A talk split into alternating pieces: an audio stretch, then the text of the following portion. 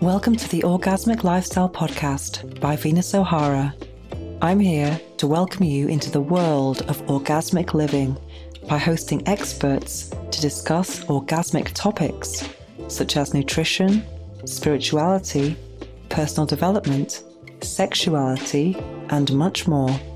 Here, we will offer lifestyle lessons that can help you lead a fulfilling, joyous, and orgasmic lifestyle. I'm your guide, Venus O'Hara.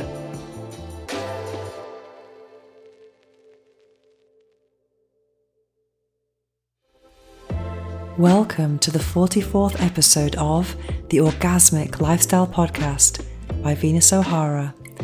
In this new moon episode, I'll be discussing honest sex and we'll be speaking with Shana James, relationship coach specializing in post divorce and she's the author of the book Honest Sex. Then I'll be discussing the book I'm reading now, which is Wheels of Life by Anodea Judith, PhD. And finally, we'll be experiencing a guided meditation with affirmations for sacred sexuality. But first, let me share with you some of my own reflections and my own experiences with honest and dishonest sex.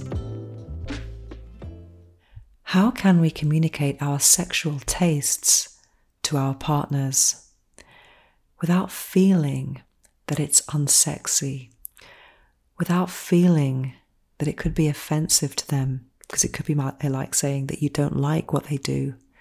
How can we do it in a way that doesn't feel embarrassing for us? People say that communication is so important for good sex, and that's definitely true. And communication is not just something we do with words, there are other ways of communicating desire and also communicating things that you don't like. I think, for example, when you are in the situation of a sexual encounter, one way could be to take hold of their hand and guide it. Some people would actually welcome some guidance. I remember when I was with one of my boyfriends in Madrid many years ago, and I didn't know until quite recently that it was his first time. And he kept saying to me, Guíame, guide me. my Spanish was very, very basic back then, but I did understand what he meant. And it was wonderful because I, I could just take his hand and guide it. It didn't really matter if he touched anyone else before me or not. This was about getting to know my body and my tastes. Because even if you've had lots of lovers in the past, it doesn't really matter because everyone has different tastes. And then also our tastes can vary according to the moment. I really believe that the, the vanilla community could learn a lot from the BDSM and polyamorous communities where they talk about things a lot more. It's all about the consent. Consent is much more, has much more importance and so do tastes. I remember many years ago when I went to accompany a professional um, dominatrix. She had a slave arrive, and I was doing it for a newspaper article. And anyway, she was telling me about all the protocols that she has in place for when she has um, when she has a submissive come to meet her. And it's kind of like a questionnaire where they know what they like, what they don't like, and what is kind of neutral, so that um, once she knows those limits, then she can kind of do what she wants and stay within those boundaries, and also and always, uh, of course, establishing a safe word. So that's very very important. Also, with polyamorous communities, I think that they do discuss things like consent a lot more and boundaries and limits and things that, that they find acceptable or not. And I, re- I really believe that if you're not a part of the kink community or polyamorous community, we could actually learn a lot from those types of conversations to make our sex better. I think in the past I've also been guilty of this. I've been guilty of just believing in flow and thinking that flow was enough. And that if everything kind of just flowed naturally, that was a sign of it working. And if it didn't, if it didn't flow naturally, that was a sign that it just wasn't working. However, when things feel like they're not flowing, I do believe that sometimes they could be corrected with a simple and honest conversation. I definitely believe that. And I do believe that it's really important to talk about things that you don't like, especially with them before you have sex with someone, so that it's very, very clear. Because everyone has such different tastes. For example, I really don't like rough sex. Well, there have been moments in my life where I have, but in general, I don't. And I was speaking to a friend uh, just about 10 days ago who loves it when someone grabs her hair and is really rough with her. And I'm just like, I don't like that at all. Um, the kind of sex that I desire, um, I read in the book Honest Sex, which was written by our interview guest today, Shana James. When I read this book, I was thinking, oh my God, this is kind of kind of frustrating, but enjoyment, enjoying it. How do you say it? I was enjoying it at the same time. I was kind of seeing what I, my own desire written on someone else's pages.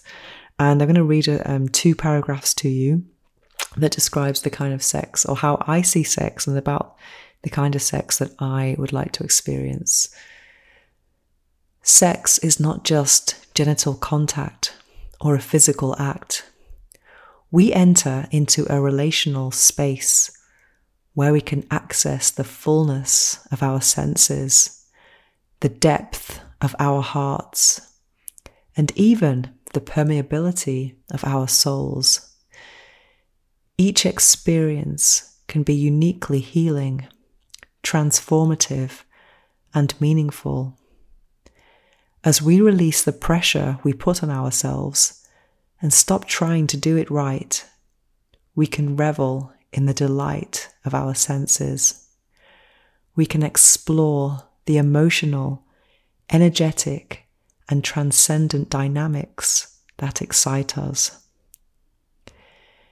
Beyond the genetic imperative to pass on our genes, sex becomes a kind of play, a way to experience pleasure, intimacy, release, connection, aliveness, fascination, and novelty. Many people miss out on the richness and discovery of honest intimacy and sex because they have a limited sense of what is possible and because of the fear of being rejected when we share our vulnerable truths. Wow, that's so hot. I think that sharing our vulnerable truths is also very, very, very hot. I think it's good to discuss these things in, in detail before you're intimate with someone, if you can. Um, and sometimes people just never share their vulnerable truths with their partners. I have so many people write to me telling me that they are foot fetishists or different kind of fetishists, and they just ne- they've never told their partner. Whereas if I was with someone who was a secret foot fetishist, I'd be thinking, where are my massages? Where are my pedicures? You know, I think I would like to enjoy that side of them and, and wonder why and what it was exactly that triggered that type of response. I would just be very, very intrigued by it. There's far too much shame around sexuality. And something that's really been bothering me lately about sexuality and the kind of sex I want as opposed to the kind of sex I have on offer is that I recently met someone who said they were into all the same things that I was in terms of sacred sexuality, a sexuality that transcends the physical, something that's a spiritual experience. And even though people might be into spiritual sex, it doesn't really mean that you are going to have that experience with them. That's something I've noticed. Anyway, with this person, it was it wasn't spiritual at all. It was more the spiritual sensation or experience was it was something that I was living within myself. And we were just kind of borrowing each other's bodies. Anyway, in our union, there it was very very how would I say our bodies fit together like a jigsaw and there was lots of hugging and kissing. But it got to a point where there was there was some interference I could see from porn. And I'm so not into porn. I'm kind of, if anything, I'm anti porn. And I think um, when I think of porn, I think of really rough sex. I think of degradation. And I think of things that I didn't, I don't know, that, that could possibly or should be defined as BDSM, but they're not. They they've become part of the mainstream. And with this guy, he kind of like was pulling my hair far too much, and I was saying no, no, trying to kind of like get his hand away. It wasn't right. It wasn't like it was forceful. It was the gesture. We were kind of like getting into a space of, let's say, subtle humiliation. Even though we'd had a conversation before this, and I was telling him I wasn't into that at all. That's something, even though I've had many BDSM experiences, when I dabble with submission, um, even if I'm the Dom or the sub, there's no way that I'm interested in any type of humiliation. And I just do feel that what he was doing to me was kind of like getting into those kind of areas. And also, he kind of like held my face and almost made a gesture to kind of slap me. And I was like, what the fuck? I don't, don't to swear, but I was thinking, what is this? And I kind of pushed his hand away. And he tried again, and I was saying, no, no, no. And yeah, I just felt afterwards that my whole body was just aching and it just did not feel right. And um, I told some of my friends about this, and they were saying, you know, there's no way you should repeat with him because now I've got this group of friends that we call the goddesses, and we hold our, each other accountable for our personal lives and work lives, etc. So it's kind of nice to be able to share these reflections with some some people that I trust and and to get their perspective. Because when you're within the situation sometimes you don't see it quite clearly. Because it's very dangerous. I think being horny and lonely and single is kind of it can be quite dangerous in the sense that you can make wrong decisions just because you're craving that connection and intimacy. But getting it in the wrong places places is just not the solution so I decided not to repeat with this guy, even though on a on a non-sexual level we we get on really well actually. Um, he's into a lot of things that I'm into in terms of personal development. He's very ambitious. He's very polite. Um, there's a lot of things that I like about him. We do. We've had great some great conversations, but it was just getting into an, an area that was not what I expected, especially from someone who said that they were so spiritual. I think a lot of uh, people, you know, it's not what people say, it's how they act that's more important. Um, but anyway, I think um, the experience has been amazing for me because know, it wasn't, I mean, what I'm telling you here is a very small part of what we shared. A lot of it was amazing. I mean, the first time we were together, it was, it just kind of brought me onto this whole new frequency um, and I wasn't really emotionally attached to this guy, but I just felt that I was given the gift of sex from the divine masculine. And it just felt amazing. And um, it kind of opened me up to a lot of other energies in my life. Um, yeah, I can't really go into too much there, but it was just, it was, it was the opposite of cock blocking. I felt like I was you know, just ex- it was helping me to expand my whole being. It was amazing and an incredible experience. But then it got to a point where I guess I knew that repeating wasn't, I wasn't going to have that same sensation of expansion. It would have been the opposite. I would have been, it was pushing me to some, to some limits. And I realized that that's not really the sex that I want to have, um, the way it was going. So I do feel that sometimes guys have these desires that they might have learnt through porn and they're kind of holding themselves back just to not um, just i think a lot of people are holding themselves back in terms of sexual desire. And um, i think we should talk about limits a bit more often when we are when we are dressed definitely. So yeah we all need to have some more honest sex. Now, one way of doing it actually something that i've really enjoyed in the past is to make some questions about sexuality. You know, you can find a lot of things online. Um, it's actually an app. I can't remember the name of it now. Oh my god, um, there is an app um, that you can um, you can compare each other's sexual desires. And that's a really good way to, you know, you fill in um, these, you answer these questions, and so does your partner. And then you can kind of see where the compatibilities are or not. And you can actually discuss these things and and have lots of different discussions about it. Imagine if you had this secret fetish that your partner always also had, but you weren't telling each other. I mean, how powerful could that be?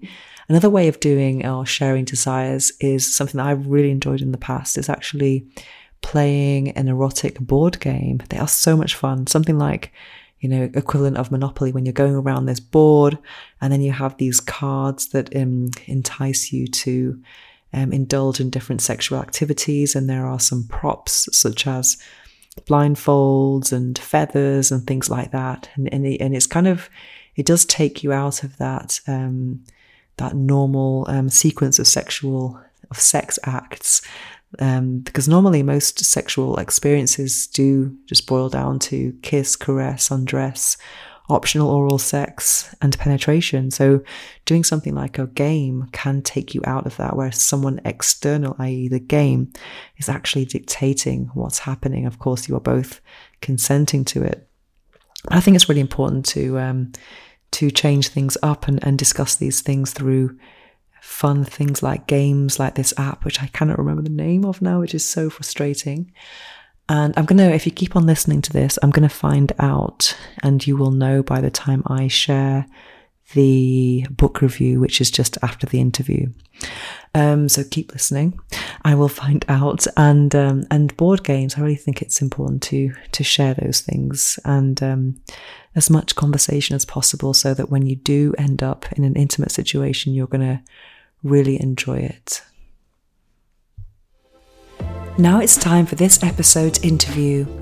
We'll be speaking with Shana James, relationship coach specializing in post divorce and the author of Honest Sex. Shana, welcome to the Orgasmic Lifestyle Podcast, and thank you so much for taking part in this interview today. I'm very happy to have you here. You are a love and relationship coach and author of Honest Sex. For those who are unfamiliar with your work, how would you could you tell us what you do? Yeah, that's a great question. It's always evolving in a way. Um, I've been doing this for about 20 years, you know, coaching people on their love lives and relationships and often their leadership styles as well.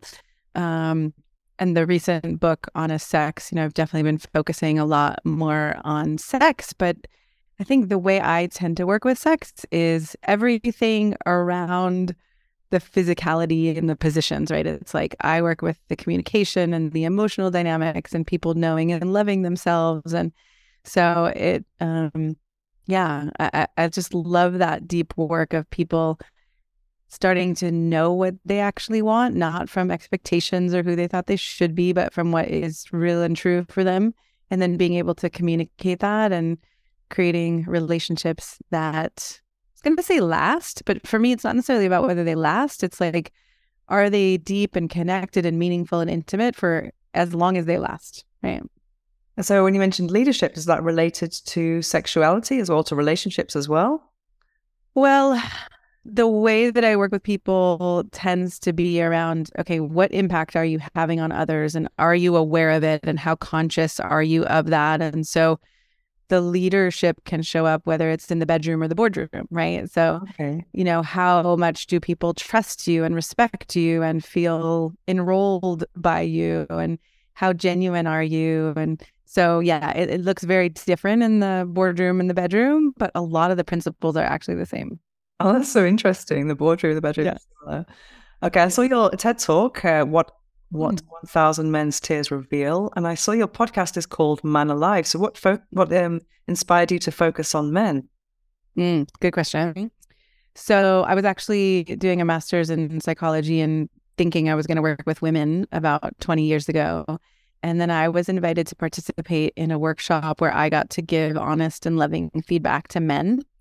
And it was created because i was part of this uh, conscious community. You know we were 20 young 20 somethings and we were trying to figure things out and trying to be authentic and two of the guys who received so much benefit from being with honest and loving women decided to create a course for men and so they invited us to be part of a team to give this feedback you know for men to understand like what is happening with women? If you have blind spots or if you're not having the results you want with women, then why is this happening? And a lot of women, I think, you know, we, we don't have any obligation to someone we go on a date with to say, you know, when you talked about something this way, that's when I got turned off, or this is the part that broke my trust, or this is where I'm not attracted to you. But if it was this way, I would be attracted to you, right? So it's like out in the world, women don't necessarily give that information or they can't. Sometimes it's more just like,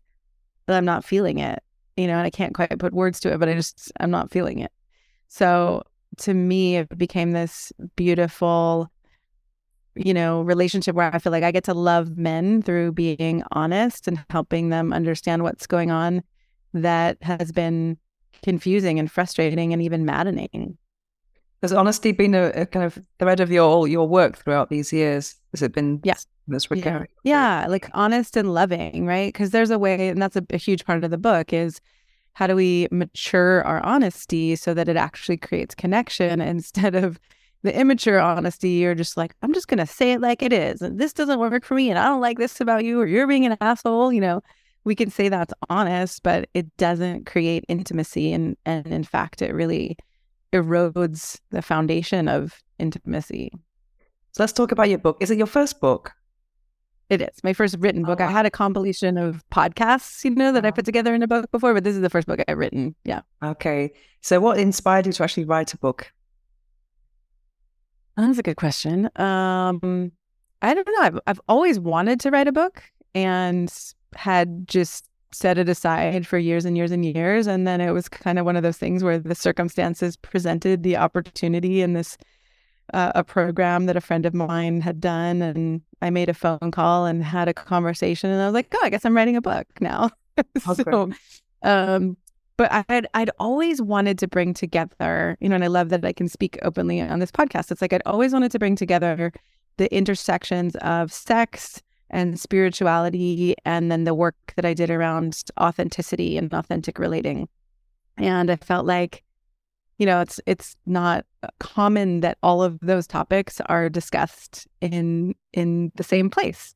Um, and my life has been, you know, kind of a, a patchwork quilt of how all of those things seem like they may not be connected, but how amazing it can be when they all come together. And so that was you know, the initial impetus was that it was going to be more of a memoir and my own stories and things. And it turned out to be more like some of my stories, some of my client stories, of a lot of interviewing experts on relationships and yeah. yeah, I can really relate to that because on this podcast we've talked about spirituality and sexuality quite a lot because it's just once you get to that level, it's just whoa, amazing. Oh my, it's a whole new level. Amazing. Yeah. It is. It's a whole new level, and it's one that you know can be challenging to find words for too. Uh, and also challenging. Yeah. I think we're taught that, you know, sexuality is not a spiritual thing. I think that's uh, if you come from a religious upbringing and then you realize that it is actually, it's very, it's, it's a real connection with the divine. Yeah. Yeah. Mm-hmm.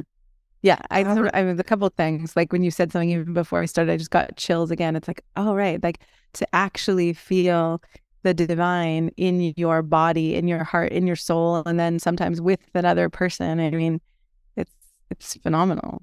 Absolutely. So, what was your writing process like? Mm. Well, I was part of a program where they taught us a little bit about writing and had an editor and had you know some accountability, weekly accountability. So, it took me, I think, about probably ten months or a year to write the first draft mm-hmm. and then another six months or so to do the editing.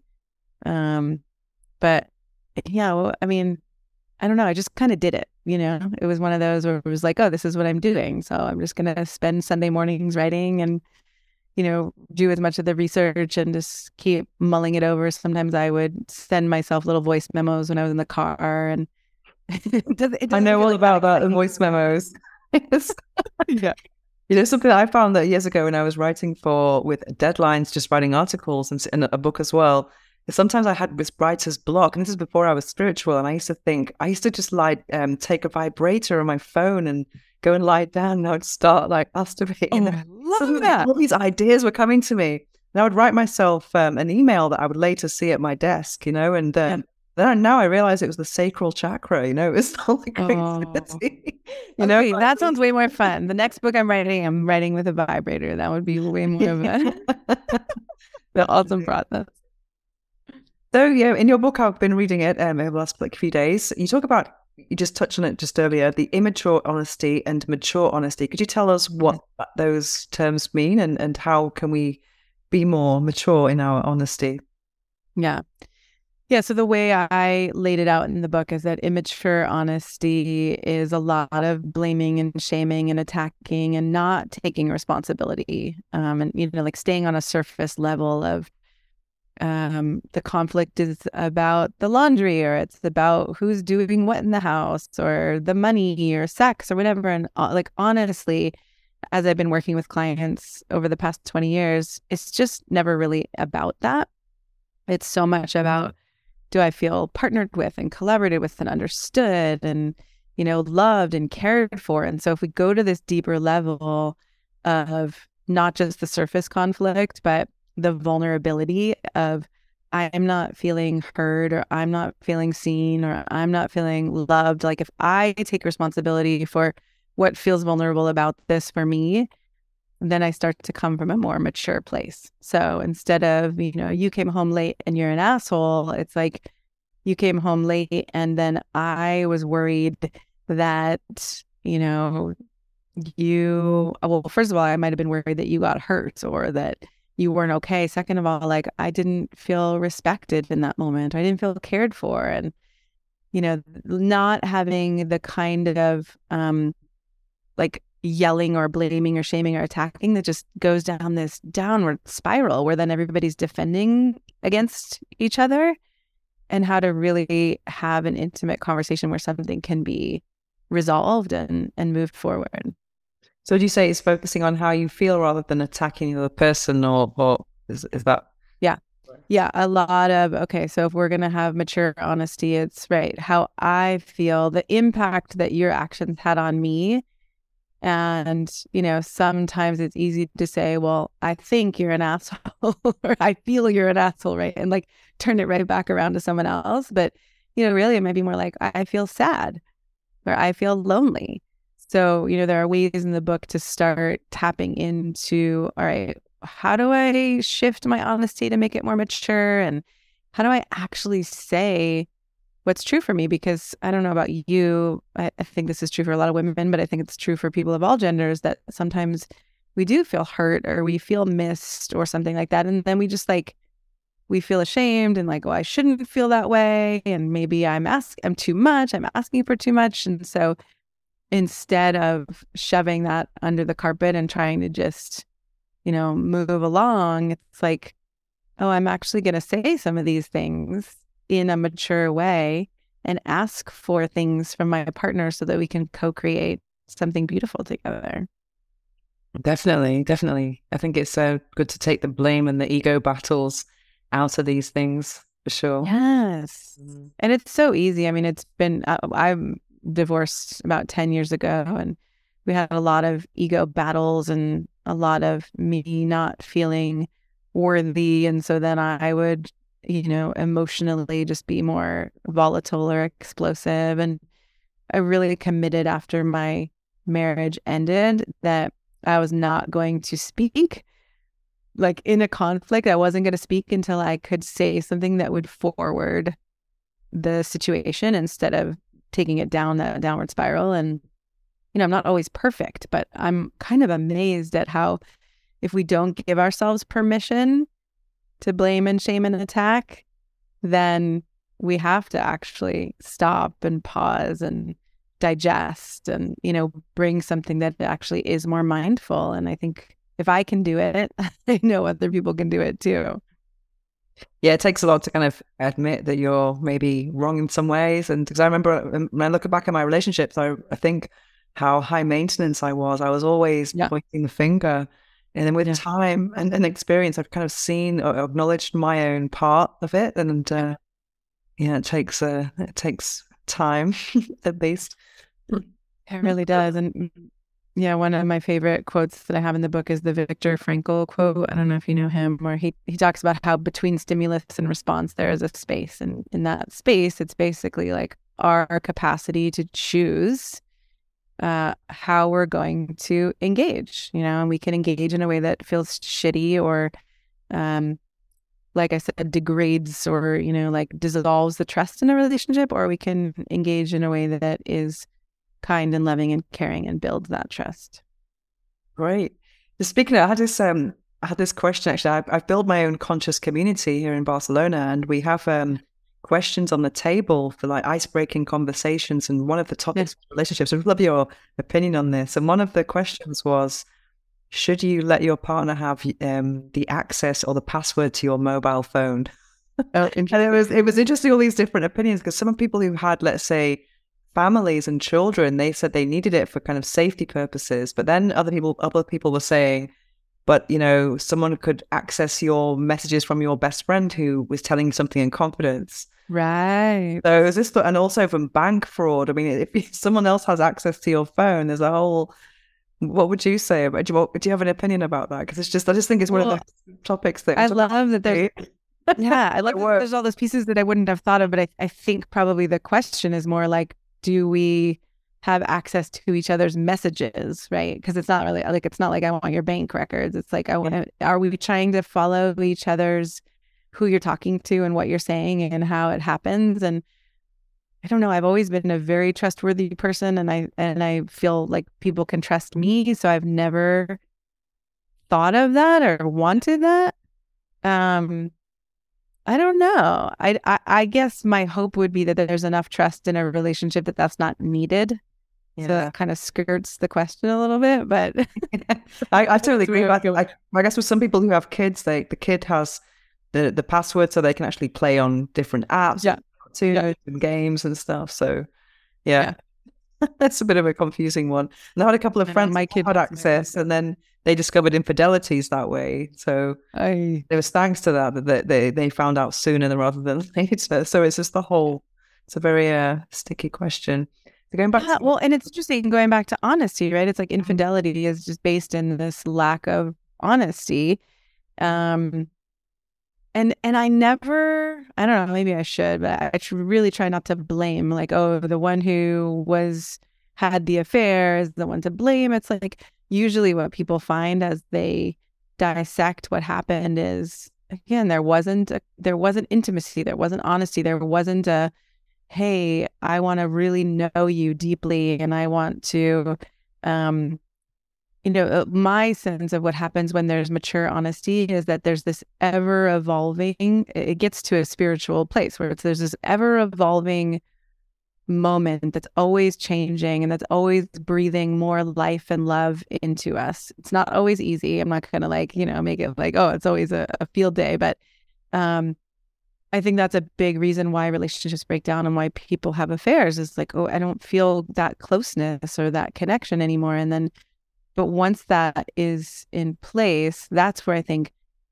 passion actually has the better chance of staying alive because we're not playing with these rote scripts and games and lines. We're actually like here fully in the moment, seeing oh, what what turns us on right here, right now, versus who we were a day ago or a year ago. So going back to honesty with ourselves, something in, in your book about when we're not communicating, when we don't enjoy something, let's say in sex. I think this is something that's really dangerous. I think. I mean, I think um, also there's a lack of consent on the other person because they don't know they're not mm-hmm. enjoying it. So uh-huh. it's a very uh, sticky um, situation. I think I, I think I can speak for myself and maybe a lot of other women as well who've been in situations where they've had their ma- maintenance sex, perhaps. you know what I mean? Just to try and um, keep someone happy keep or someone happy. Yeah, and and then you're kind of like thinking, oh. Um, I think this is. Oh, I feel so sad about that too, though. It's like, oh, so if maintenance sex is happening, then I would imagine there are many desires that people, women could tap into of like, oh my God, if it was really going the way I wanted it to, I would have this or it would be this way. But then we get too scared to say so and to rock the boat. And I don't want to risk, you know, this relation breaking this relationship. And I that's one of the things that really scared me for a long time. If I say this, it's going to break everything and I'm going to fuck everything up and it's all going to fall apart. And so I get to then be with, there's a part in the book too about our parts, right? Like that part of me that's afraid of breaking everything is is a younger one who's going to be scared all the time, you know? And I get to bring in my more mature ones to say, "Oh, sweetheart, you know, it's okay. I know you're scared and if we don't say what's true for us, then we just end up in this like dull gray, right? It's, it's all going to fall apart anyway and not in a pretty way. So, mm-hmm. I've always felt very angry with myself when I've been in a situation like that. You know, more than the other person. I felt like it's almost a self rape situation because I. Yeah, it is. Yeah. You know, really, really. Right. Like if somebody doesn't know, I had a dream actually recently where I was having sex with someone and I told him something about how I didn't like it. And then he kept going and I was like, great, is that rape? Is that not rape? Like, you know, we don't need to get into the details, but I love that that term that you just came you just said, the self-rape. It's like, oh, not to blame or be ang- to you know make ourselves wrong too but it's like if we're not communicating and we're not saying what we want or need hope ideally someone else would be connected enough that they could feel that but the mm-hmm. reality is we have to also speak up for ourselves and what we want or need. And that's separate from, you know, a, a rape situation, right? Absolutely. Yeah. Where we're overpowered. And yeah. Mm-hmm. So I don't, I don't want to blend those two together, but it's, yeah. I, in the book, there is a story about a woman who was like decided that, you know, she was never going to have the sex life she wanted with her husband. And so she didn't say when she didn't like something or something wasn't working for her. And that's just, then it's inevitable, right? That it's going to go that way. So at least if we, start to speak up, mm. then we have the chance. And I often start when I speak up something like that, I often start by saying, I feel scared to say this, or this feels really scary, or I'm afraid of hurting your feelings, or I don't know where this is going to go. And that feels kind of terrifying. So, also, I encourage my clients to come forward with that vulnerability, not like, you know, we have to seem like we've got it all together. Yeah, definitely. Because the way you say it is, is very is key. As I loved um, the definitions of sex you had in the it, what was the chapter called about sex? What is sex? What is sex actually? I really loved it. Uh, I really loved it the way you said it. I think it was a quote from Esther Perel, but it's a place you go, and also you said it was a uh, has the potential for play, intimacy, and spiritual experiences, which I totally, totally agree with. And you read some, you said something about from your own journey about going to um, I think it was the tantra part about different sex parties or something, and then you saw yeah. profane to sacred, and then you saw everything is sacred. I thought that was so intriguing. Can you tell us more about that and how you can see everything as sacred? Everything is sacred. I mean, yeah, I guess I, I often like to say to my clients, it's like all of your desires are innately good right? Some of them you may act out, some of them you may not, right? You may even have desires that don't involve consent, and you may realize, okay, I'm not going to act that one out, or I could play it out with consent, or, but I just it, like innately, none of our desires are bad as long as we have a, a, a willing or wanting, you know, mature partner who's there with us. So I think the sacredness comes in when we recognize, oh, a lot of the shame that we've held about what we want or what we like doesn't actually have to come into the picture. Now, it usually does, and it slips in in some way or another. And then it can be really sacred to stop in the middle of an experience and say, like, whoa, I just, I just got hit with a wave of shame, or,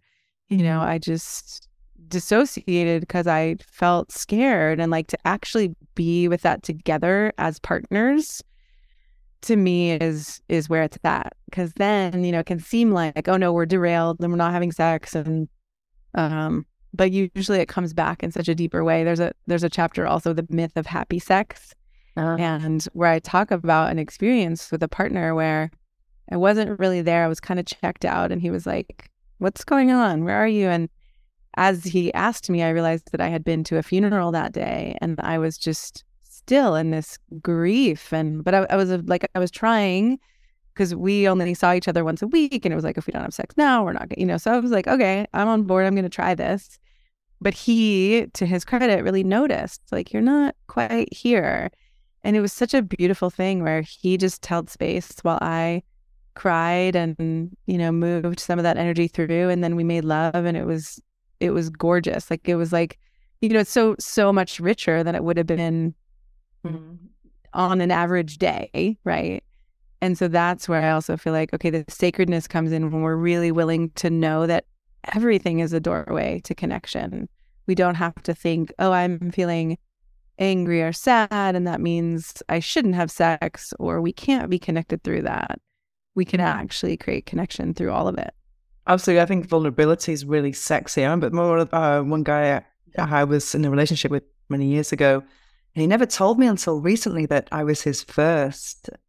So, oh, what a strange situation because he was trying to kind of act as if he was experienced and I was experienced. I was talking about all of my experiences in the past because I've always been quite sexual. And any every any kind of vulnerability he shared with me, it kind of turned me on, and I let him know, and he really liked that. He, he told me in yeah. retrospect that it really, you know, encouraged him.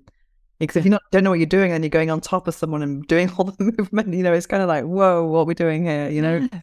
But it was, um, yeah. I think vulnerability I is very sexy. Yeah. And you also mentioned, yeah, and oh, sorry. I was gonna say, like, I encourage people to be vulnerable, and a lot of men, especially, they say, like, yeah, I don't, I don't want to show that I don't have experience or that I don't know what I'm doing, and I, I often say, like, willingness is way higher, you know, in my book. Like, I would rather someone be willing to get to know my body, my body specifically, on each day of the month, you know, then like come in with, oh, I'm this crazy tantric lover and I know exactly what I'm doing, but not really be willing to know me, you know, like mm-hmm. so I think vulnerability is is beautiful and it can be really challenging for people when they are afraid they're not going to be loved or you know seen as attractive anymore and so i think it's a lot of the work i do with my clients especially the men is to make, create a safe space for them to start to be vulnerable and know oh i'm still loved and cared for yeah, actually, there's some. Um, you mentioned this book as well, which I love. This book, The Art of Sexual. Oh yeah, seriously love, I love it. it. But one one thing that stuck out for me in this book was the um, exercise about um, the genital shame. I just think that's such a mm. powerful thing where you can talk to your partner about how you feel about your genitals. Because I think there's a lot of pressure also for, for, for men and women, you know, from the from the porn industry, and I think yeah. people have felt that inadequate or, or somehow, or yeah. Or that moment of just taking off your underwear. It's not like, hey, check it out. It's like hide under the yeah, the duvet, you know. So I think this is a really powerful when you can share all, of that stuff with with mm-hmm. really, really hot. Yeah, yeah, and I've had so many partners who have helped me love my body. Right, they've been a stand-in while I'm learning. I still have, uh, yeah, I used to have crazy body shame, and now they're still like, oh, my belly's, you know, a little got the muffin top and you can grab it and it gets bigger when I'm PMSing and to have partners who are like, I love this and I want to hold this and you know, but if I just pretended like I'm good, then I wouldn't get to have some of those intimate experiences that are uh, admittedly right like scary and I've cried my eyes out at certain points, but then we actually get to be closer through it. Absolutely. Another book you mentioned, I have got similar taste here, was the yeah. Cupid Poisoned Arrow. I love this. Oh, great. Yeah, I, I find it quite hard. Um, it's not an easy read, but um, the, the yeah. idea is is in, so intriguing about Carezza and about you know having no sexual climax but maintaining intimacy. When I mention this to people, are like, "What? No. so, what is your experience of Carezza? And would you, would you like to yeah. what it is and um, how you work yeah well like you said it's like i think the goal it's it's to not be goal oriented right to not try to get to orgasm and for for me that has been beautiful in my life and that and orgasmic meditation and just you know playing with energy without this goal and seeing can i feel pleasure right here right now you know can i ride this orgasmic wave it's different. There's a chapter also, what is orgasm, you know, because we think, oh, it's this like peak and drop. And we can have these rolling waves of orgasmic energy, and men can climax without ejaculating, and women can have like, there's so many things that can happen. So I think Carezza is is often a doorway for people to slow down and actually you know feel each other and not be trying to get somewhere. So my my definition of sex really shifts from a goal orientation to a pleasure orientation. And i think Carezza can be a powerful way to make that happen. And I used to think when I learned a new tool like that, like now that's the right way to have sex, or that's the only way to have sex. And now I'm like, oh, come on, you know, we can we can have sex in all different ways, and adding variety, I think, is also really helpful for couples. I loved that paragraph about the couple kind of getting it on with the clothes on and not doing anything. Was that the Carezza part? It was just so hot. Like, yeah, that was just um so funny. Okay, I'm just gonna like say little secret, like that that was actually me and my partner. Ooh. And in that chapter, I was like, "Oh, there's too much of me here." So now your people will know, and nobody else is gonna know, or maybe maybe it'll get out. But that was that wasn't Carezza. That was just more of like a, "Hey, we are gonna go to bed together, and then we're gonna see what happens and where the energy takes us." And you know, that does take some form of one person kind of leading at least for a moment or kind of leading and following and playing with breath and playing with energy. Um, but again, like, right, most people don't have that kind of sex life. It's like, oh, we should go to bed, we should get naked. This is how it happens. And so I love the tantric way too, where we just start breathing and start looking into each other's eyes and start seeing what energy is here and knowing whether we cuddle, whether we massage each other, whether we just breathe together, like all of that can be insanely pleasurable and connecting. Definitely. Another book you mentioned is actually my first guest on this podcast was um, Dr. Laurie Mintz. Oh, amazing. Yeah, she's the first interview that I did. It was amazing. This book is incredible as well. The um, I think it was in the part about orgasm and meditation. Was that correct? In in your book you mentioned well, I think become orgasmic meditation didn't for me that came from experience. I think Becoming Cliterate was more around, you know, men learning um and, and the orgasm gap, right? That like oh, yeah. women are having fewer orgasms with men than they are by themselves and with other women. And so what right to really see what's going on there and how to learn a woman's body Yes, I think it's also there's too much pressure to have an orgasm, especially a male orgasm. I think it's all like that big yeah. rush when you're when penetration starts. It seems to kind of be very monotonous. That's the bit, you know, and then chasing that orgasm and then doing different positions, and it's just like we're both in different worlds. It's going to be over yet. And if you stop something, it can be the whole thing is deemed a failure, you know, because you've stopped it, or you know, it isn't that communication there. That's what I think. Right, and if if you change the context of, oh, this is play and we're going to have peaks and valleys and it's going to, you know, kind of, no pun intended, is like we're going to come and we're going to go and we're going to, like, it's like, I, and I think, I think that one of the issues that people can feel this kind of scarcity um, if someone isn't really excited about sex or there hasn't been a lot of a turn on in the relationship, it's like, oh, well, if we stop now or if we pause now, then maybe it'll never come back. Or it feels like it's like we have to ride that edge so, you know, tightly. Otherwise, we're going to lose this. But I think often when couples let themselves slow down and really start to get to know each other and start exploring, like, what happens when I touch your arm for five minutes and we're not going to have sex, in, you know, intercourse, or I'm not going to touch your genitals this time. We're going to have sex. And it's almost like, oh, it's so frustrating. Even though I didn't want to have sex with you last night, now that we're touching each other and we can't have sex, now I want to. Or, right, just getting to play and explore and know each other's bodies. I think it's, again, it's not very common for mm-hmm. people. I think one of the best tips is just to eliminate the penetration for a while. It kind of gives yeah. so much creativity and uh, yes ways. and i think a lot of mm. couples who are not heterosexual couples like that tends to be you know tends to be much more variety in their sex lives and heterosexual couples can tend to just kind of go in the rote patterns i mean same with gender roles and household chores and right mm-hmm. like this is the way this is the way it's gone but we don't have to stick with that also something go back to the tantra part you talked yeah. about um, yoni massage and, and lingam massage. Can you talk um, when it's not about having an orgasm? What are the benefits of of that um, of those types yeah. of massages?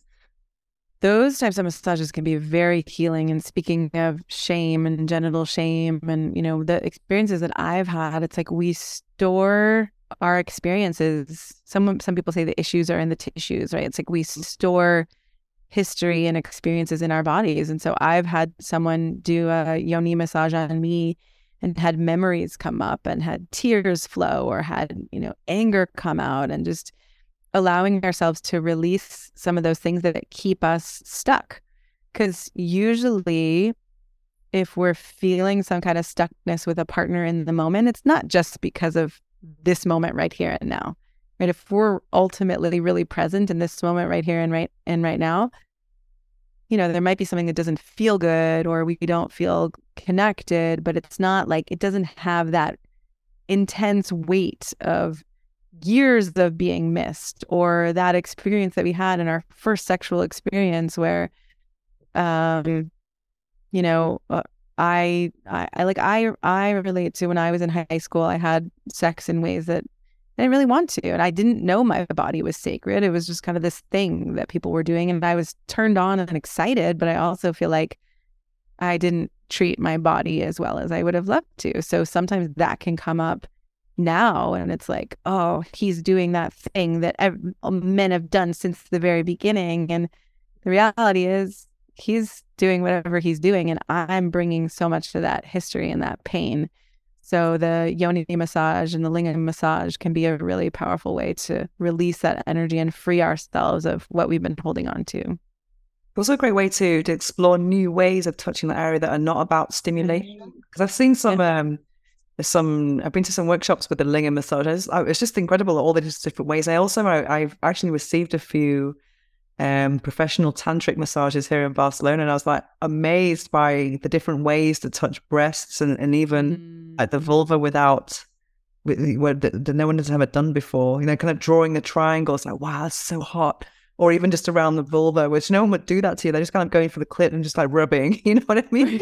but I mean, to kind of uh, draw this imaginary bikini is just so exciting. This this is oh, I like that. Yeah, it's just uh, I just and also I remember feeling like I didn't know that my ankles were erogenous because every single part of you can just be and be erogenous. Yeah, it's just it's so amazing. Even your neck and your head. These are areas that just oh. don't get enough attention, you know? All of it. I mean, that's why I think in that I really got through practicing orgasmic meditation and sensitizing my body and kind of being able to slow down enough to feel sensation and pleasure, whether it's the wind blowing through my hair or whether it's like somebody looking into my eyes and recognizing, oh, we have an energetic body as well as a physical body. And so if I feel someone's love or attention on me, like that can make me orgasm because, you know, I've practiced opening to all of those sensations. Like it sounds like you have as well. And so there's just, again, there's so much more when I think about what is sex actually. Like I don't have it that it has to have genital penetration. You know, it could be we are sitting together, facing each other, looking into each other's eyes, and breathing energy together. And we're not actually even physically touching. And that can be insanely pleasurable on a sexual level. That I consider sex, you know? Definitely. So, a few quick questions. What's the book yeah. that changed your life? Oh, what's the book that, oh my God. I mean, I'm an, I definitely read a lot, a lot, a lot. So, so many I mean, the Viktor Frankl book, "Man, A Man's Search for Meaning," was very mm-hmm. powerful for me, and to see that someone can come through. He was a Holocaust survivor, and you know, to see that he can come through such a dark, right on the edge of death experience and actually find meaning and hope again. That that has deeply moved me for sure. Mm. Anything related to sexuality that you find? like, that way, not related to sex. No, I mean, uh, all, all, the books people tell me they're all about. A lot of them are spirituality, as life changing books in general. Because I'm, I'm always looking to read, so I, I know new things on my list. So it's always good. Is there anything that really I remember... you found? Um, particularly? Yeah, I remember reading Blue Truth by David Deida, and I have mixed um, feelings about him and his work. I think it can be really challenging and people can kind of shame themselves, even though it's intended to free people. Um, but I remember reading Blue Truth many years ago uh, and just feeling the depth of what is possible and, and the sacredness of connection that's possible. Okay, I've not read any of his stuff. Um, any series or do you like? Oh, and you, you uh, the, like a series of books um, like Netflix or anything like that? oh, because I'm I'm not a huge. yeah, I'm not a huge TV watcher. I do a lot of stand up comedy more than I do shows and stuff. But I did think there was a um a show about a suburban couple where the woman was not happy in their marriage and she went and I can't remember if she actually had an affair or I think she did have an affair, but I it was it was an interesting and sometimes a really bad like i remember they did a play party and somebody punched somebody else and it was really it was like horribly created in certain ways but i thought it was very thought provoking for couples of like what is intimacy actually? What is connection actually? And where do we just start to fall into taking care of the kids and doing the humdrum and not putting attention on us and our relationship and you know how how to actually shift that and see each other for real again yeah, it's challenging for most people with children, especially. And um, do you have a phrase or affirmation or quote that you live by?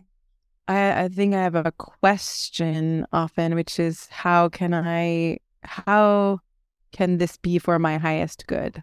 Or, you know, hmm. how can this be an opportunity or a gift?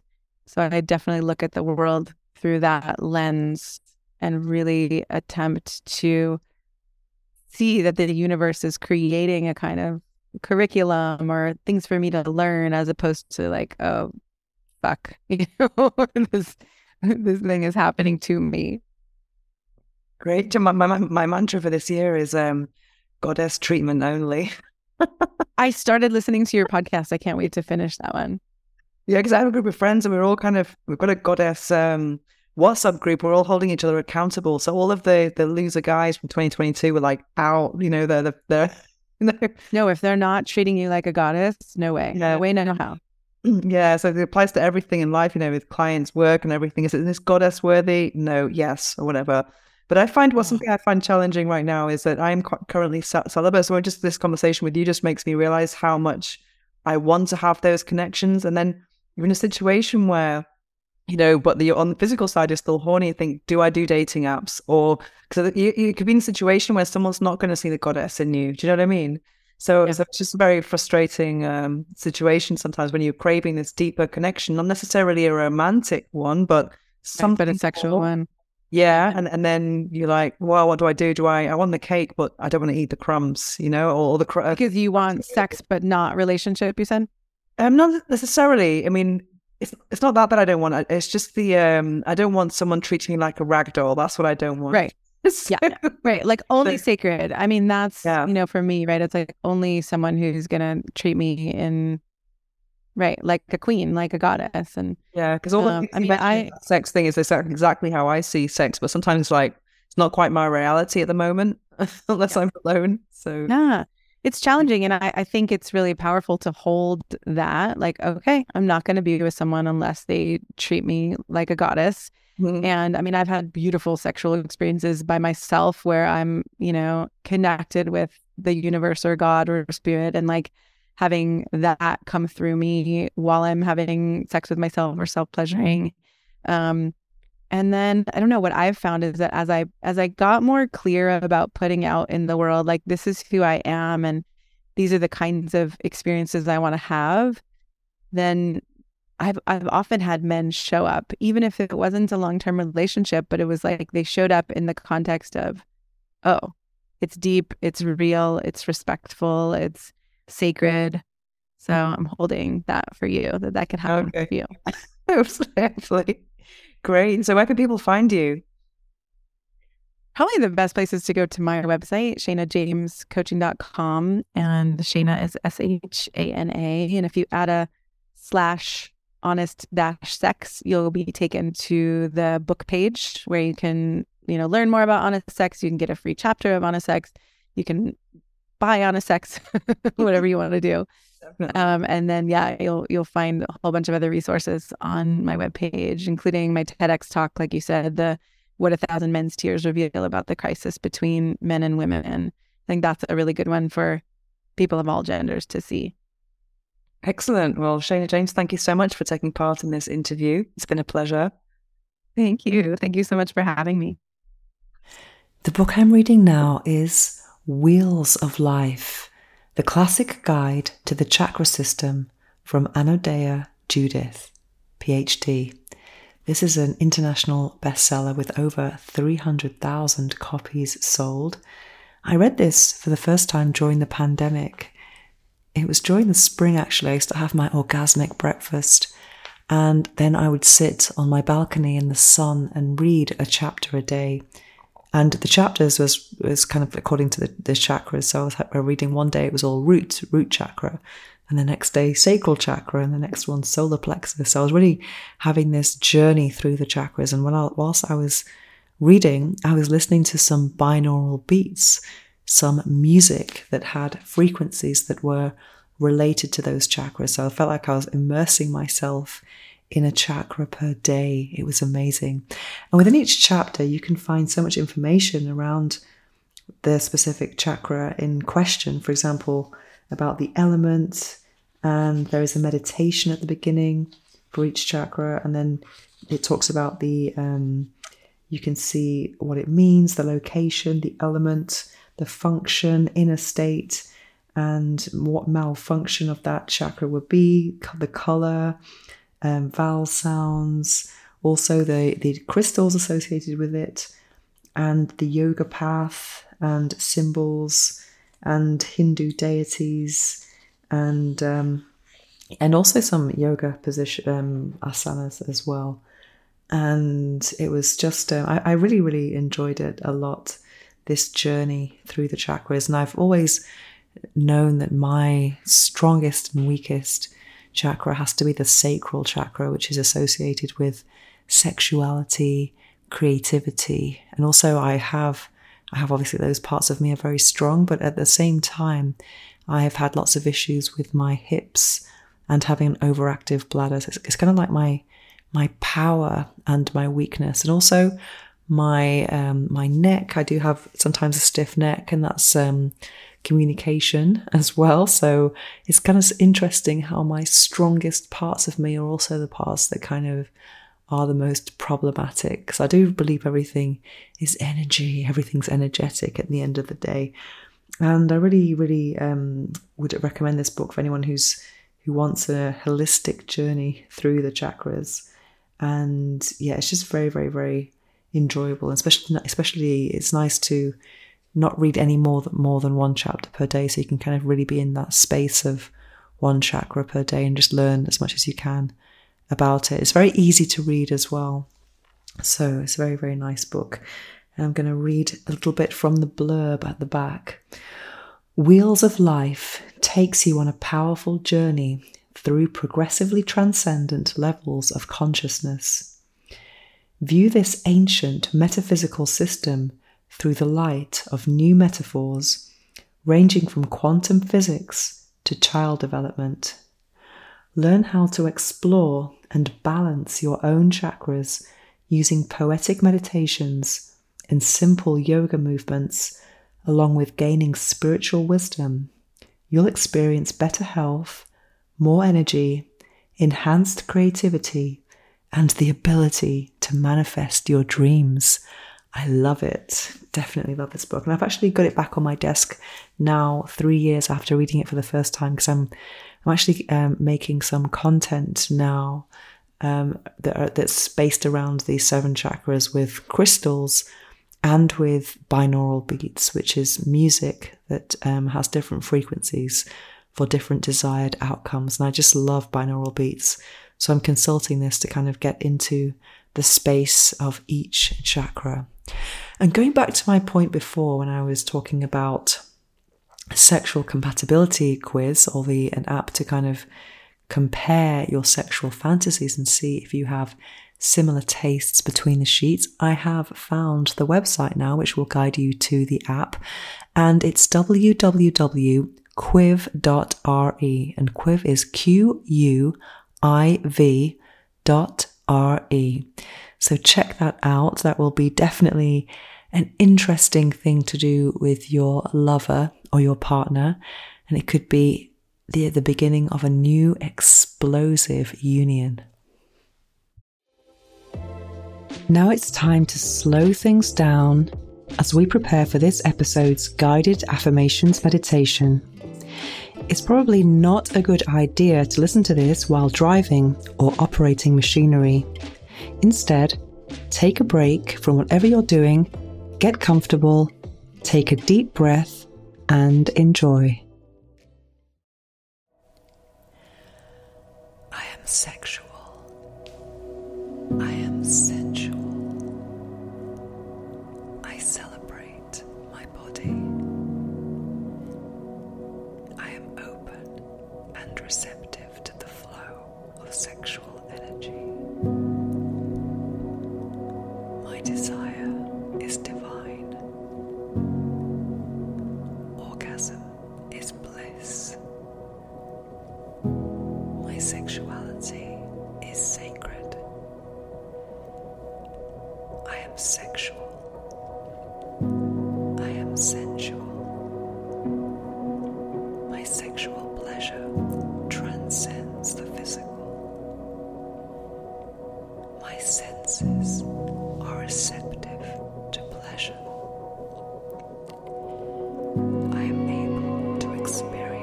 cosmic orgasms. I release any shame or guilt around my sensuality.